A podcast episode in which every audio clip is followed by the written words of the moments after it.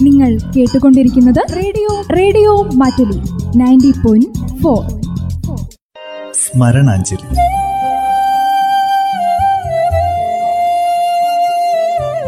ഓർമ്മകളിൽ മാത്രം ജീവിക്കുന്ന പ്രതിഭാശാലികൾക്കുള്ള പ്രണാമം. സ്മരണാഞ്ജലിയിൽ ഇന്ന് ആറന്മുള പൊന്നമ്മയെ അനുസ്മരിക്കുന്നു. നിർവഹണം സോന ചാക്കോ. അരനൂറ്റാണ്ടിലേറെ എല്ലാം തികഞ്ഞ ഒരമ്മ ഇന്ന് മനസ്സിൽ പ്രതിഷ്ഠിച്ചു പോന്ന രൂപം. കുറച്ചു വർഷങ്ങൾക്ക് മുമ്പ് വരെ മലയാള സിനിമയിൽ അമ്മ അല്ലെങ്കിൽ മുത്തശ്ശി കഥാപാത്രങ്ങളെക്കുറിച്ച് ഒരു എഴുത്തുകാരനോ സംവിധായകനോ ചിന്തിക്കുമ്പോൾ ആദ്യം തെളിഞ്ഞു വരുന്ന രൂപം ആറന്മുള പൊന്നമ്മ. മാധവി കാശ് ചോദിച്ചു. രണ്ട് മാസം ശമ്പളം കൊടുക്കാനുണ്ട്. ഞാനൊരു നല്ല വഴിക്ക് ഇറങ്ങിയല്ലേ? ഇപ്പോഴേ നമുക്ക് കാശ് ചോദിക്കാൻ സമയം കിട്ടിയോളൂ. അവളുടെ മകന് പരീക്ഷാ ഫീസ് അയച്ചു കൊടുക്കാനും പറ്റുക സൗകര്യം ഉള്ളപ്പോ കൊടുക്കും. മനസ്സുണ്ടെങ്കിൽ നിന്നാ മതി. ദാ നോക്ക് വേലക്കാരിയെ നിർത്തേണ്ടടത്ത് നിർത്തണം. നമുക്ക് വെറും ഒരു വേലക്കാരി മാത്രമാണോ? പിന്നല്ലാതെ അവളുടെ ഭർത്താവിന്റെ മാനേജരായിരുന്നെങ്കിൽ അയാൾ മരിച്ചപ്പോ ഞാൻ ചെയ്യേണ്ടതൊക്കെ ചെയ്തിട്ടുണ്ട്. ആ അവകാശം പറഞ്ഞു നിൽക്കണ്ടെന്ന് പറഞ്ഞേര്. അമ്മവേഷങ്ങൾക്ക് അഴകേകിയ ആ അതുല്യ പ്രതിഭയെ അനുസ്മരിക്കുന്നു ഇന്നത്തെ സ്മരണാഞ്ജലിയിൽ.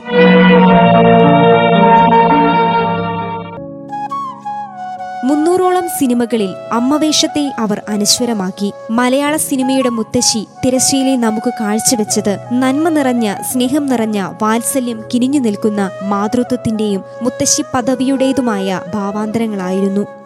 അമ്മ മുത്തശ്ശി എന്നീ കഥാപാത്രങ്ങളിൽ നിന്ന് മാറി അഭിനയിക്കാൻ ഇവർ ശ്രമിച്ചിട്ടുണ്ട്. പക്ഷേ മലയാളികൾ മനസ്സിൽ പ്രതിഷ്ഠിച്ച രൂപത്തിൽ നിന്ന് മറ്റൊരു രൂപത്തിലേക്കുള്ള അവരുടെ മാറ്റം പ്രേക്ഷകർക്ക് അത്ര സ്വീകാര്യമായിരുന്നില്ല. അതിനാൽ സംവിധായകർ ആ ഒരു സാഹസത്തിന് പിന്നീട് ഉരുമ്പെട്ടതുമില്ല എന്താ നിന്റെ മുഖത്തൊരു വല്ലായ്മ?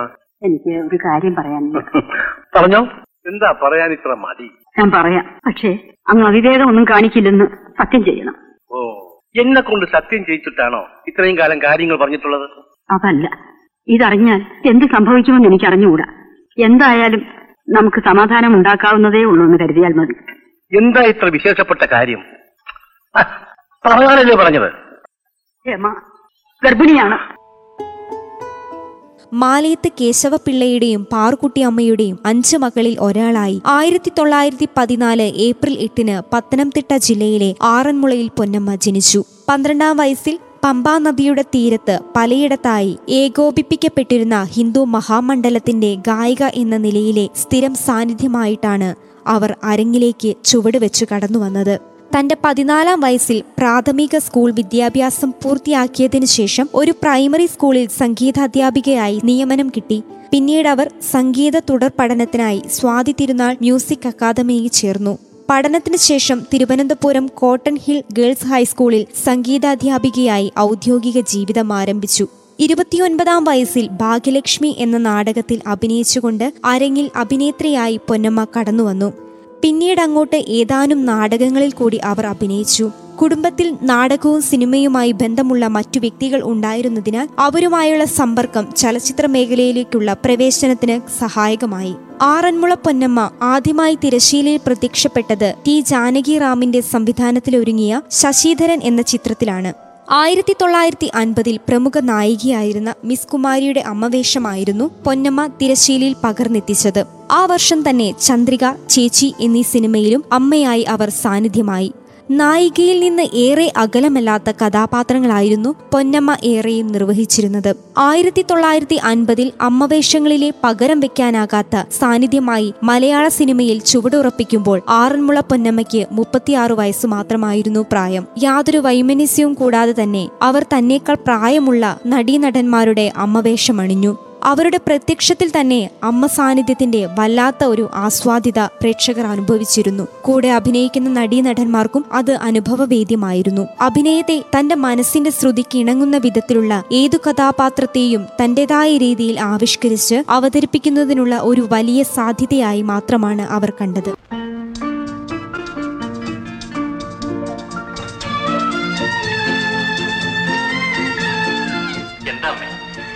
അമ്മാവനൊരു കാര്യമൊക്കെ തീരുമാനിച്ചിരിക്കുക മോൻ അറിഞ്ഞു? ഇല്ലല്ലോ. കല്യാണം ഇനി താമസിപ്പിക്കണ്ട അത്രേ. ആരുടെ? എന്തുണ്ടല്ലേ? അല്ലേ ഉണ്ണിയുടെ പരീക്ഷയും കഴിഞ്ഞു കോളേജും അടച്ചു. ഇനി അങ്ങോട്ട് നടന്നോട്ടെ എന്താ? എന്നായാലും അത് നടക്കാനുള്ളതല്ലേ. എങ്കിൽ ഇന്നേ ആയിക്കോട്ടെ എന്താ? ഇതൊക്കെ എന്നോട് പറയുന്നത് എന്തിനാ? പിന്നെ ആരോടാ പറയാ ഉണ്ണിയല്ലേ കല്യാണം കഴിക്കേണ്ടത്? ആരാ? ഞാനോ? നല്ല കഥയായി. ഉണ്ണി എന്താ കൊച്ചു കുട്ടിയോ മറ്റോ ആണോ? എന്റെ കല്യാണമാണെങ്കിൽ അത് കുറെ കൂടി കഴിഞ്ഞിട്ട് മതിയമ്മേ ഇനി അതൊന്നും പറയാൻ പറ്റില്ല. അമ്മാവൻ എല്ലാം തീരുമാനിച്ചു കഴിഞ്ഞിരിക്കുന്നു. തീരുമാനിക്കുന്നതിന് മുമ്പ് എന്നോട് കൂടി ഒന്ന് ചോദിക്കേണ്ടതല്ലായിരുന്നു. അതെന്താ? ഉണ്ണിയുടെ കാര്യങ്ങൾ തീരുമാനിക്കാൻ അമ്മാവൻ അവകാശമില്ലേ എന്ന് ഞാൻ പറഞ്ഞില്ല. എന്റെ മോനെ ഞങ്ങളുടെ ഒരു ആശയല്ലേ? അതങ്ങോട്ട് നടന്നോട്ടെ. ആശ നിങ്ങളുടേതാണെങ്കിലും കല്യാണം എന്റേതല്ലേ അമ്മേ? എന്റെ കല്യാണമാണെങ്കിൽ എന്തൊക്കെ ആയാലും കുറെ കൂടി കഴിഞ്ഞ് നടക്കും. അയ്യോ എന്റെ മോനെ അങ്ങനൊന്നും പറയല്ലേ? അമ്പലപ്പറമ്പ് തീരെഴുതിട്ട് ആ കല്യാണത്തിനുള്ള പണം ഉണ്ടാക്കിയേ. അപ്പൊ കല്യാണം വേണ്ടാത്രേ. അമ്പലപ്പറമ്പ് തീരെഴുതിയ വിവരം ഞാനും അറിയും. അതെങ്കിലും വിൽക്കാതിരിക്കാമായിരുന്നില്ല. എന്ന് വെച്ചാ കോലാത്തൊരു കല്യാണം നടക്കുമ്പോ അതിന്റെ അന്തസ്സും പ്രൗഢിയും മറ്റും വേണ്ടേ ഉണ്ണിയെ ഇപ്പൊ കുറെ ബുദ്ധിമുട്ടൊക്കെ ആണെങ്കിലും പണ്ട് രാജ്യം ഭരിച്ച കോവിലകായത് ഉണ്ണിക്ക് അറിയില്ലേ അത്? രാജ്യം ഭരിച്ചു പോലും. ഇതൊക്കെ ഇനിയും മറക്കാറായില്ലേ അമ്മ? അന്തസ്സും പ്രൗഢിയും കാണിച്ച് കാണിച്ച് ഇനി എന്തുണ്ടമ്മേ വിൽക്കാൻ? ഈ വലിയ കെട്ടിടവും മുടിഞ്ഞ വളപ്പും മാത്രമുണ്ട്. അടുത്ത പ്രൗഢിക്ക് ഈ കെട്ടിടവും പൊളിച്ച് വിൽക്കേണ്ടതായി വരും. അമ്പലം വിറ്റ് കല്യാണം നടക്കുന്നു. എന്നിട്ട് പ്രൗഢിയാണത്രേ പ്രൗഢി? ഈ കല്യാണത്തിന് എന്നെ പ്രതീക്ഷിക്കണ്ട. മോനെ.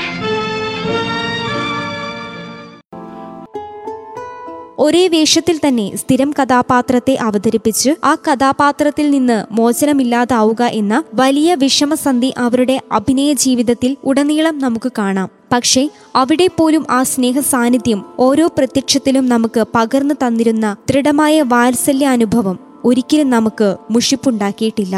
നിത്യം നവമായിരുന്ന മാതൃത്വത്തിന്റെ ദീപ്തശോഭയെ തന്നെയാണ് അവരുടെ കഥാപാത്രങ്ങളിലൂടെ ശരീരഭാഷയിലൂടെ പ്രത്യക്ഷങ്ങളിലൂടെ നമുക്ക് പകർന്നു തരാൻ പൊന്നമ്മ ശ്രമിച്ചിരുന്നത്. അഭിനയത്തിലെ ആരോഹണ അവരോഹണ അത്ഭുതകരങ്ങളായ ഭാവവിന്യാസങ്ങൾ കൊണ്ടല്ല അവരുടെ ആ പ്രത്യക്ഷത്തിലെ ശരീരഭാഷ മുഖത്തിലെ ആർച്ചവമാർന്ന മിനുക്കം ഇതെല്ലാം അമ്മ ആവുക എന്ന ഒരു സ്ത്രീയുടെ ജൈവപരമായ നിയോഗത്തിന്റെ എല്ലാ വിശുദ്ധ ദീപ്തിയും ആവാഹിച്ചുൾച്ചേർന്നതുകൊണ്ടാണ് അമ്മ എന്ന കഥാപാത്രം അവരുടെ മാത്രം വേഷമായി മാറിയത്.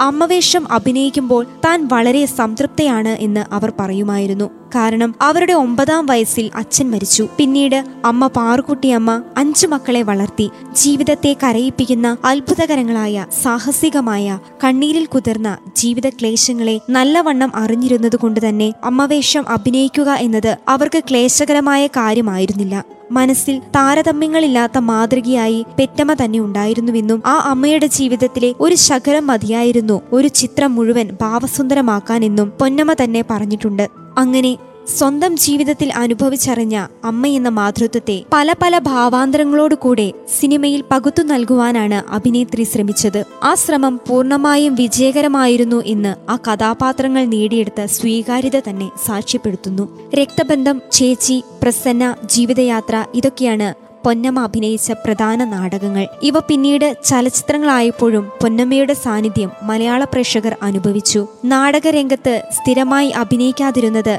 സംഗീതാധ്യാപിക എന്ന നിലയിലുള്ള തന്റെ പദവി ഏൽപ്പിക്കുന്ന ചുമതലകൾ ഒഴിവാക്കി നാടകത്തിന്റെ പുറകെ സഞ്ചരിക്കാൻ അവർ ഇഷ്ടപ്പെട്ടിരുന്നില്ല എന്ന കാരണം കൊണ്ടാണ്.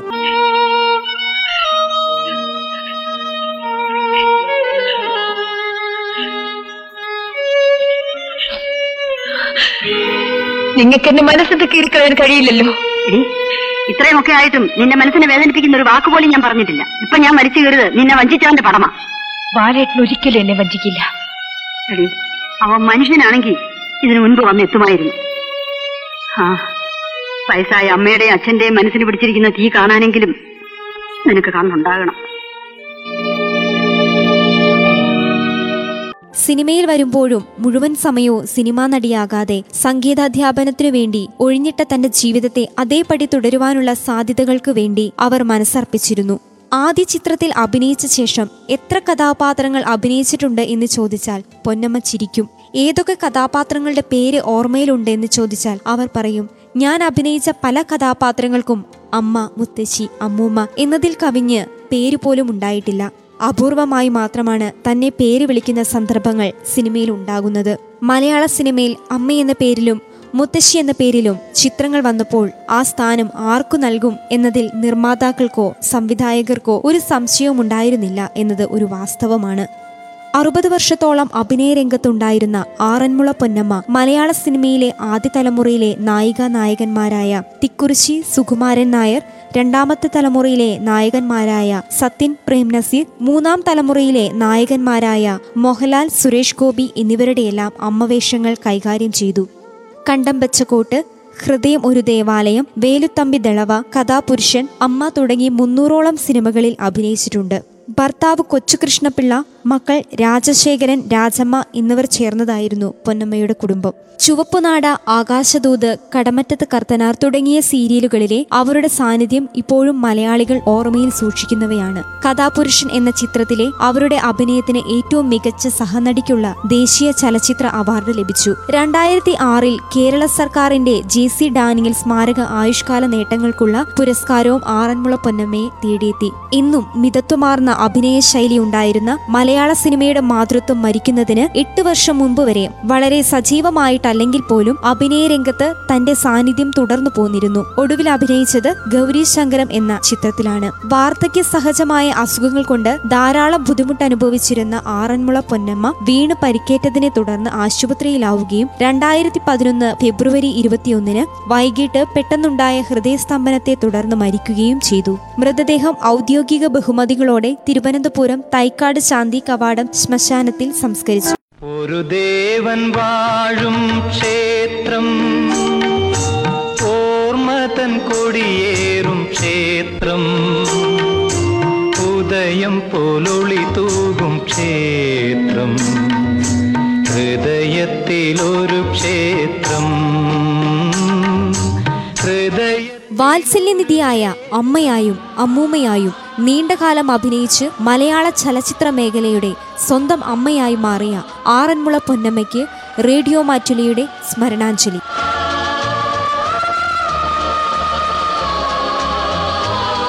സ്മരണാഞ്ജലിയിൽ ഇന്ന് ശ്രോതാക്കൾ കേട്ടത് ആറന്മുള പൊന്നമ്മയെ അനുസ്മരിച്ചത്. നിർവഹണം സോന ചാക്കോ.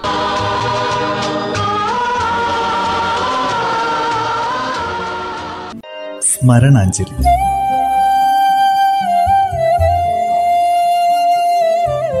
ഓർമ്മകളിൽ മാത്രം ജീവിക്കുന്ന പ്രതിഭാശാലികൾക്കുള്ള പ്രണാമം.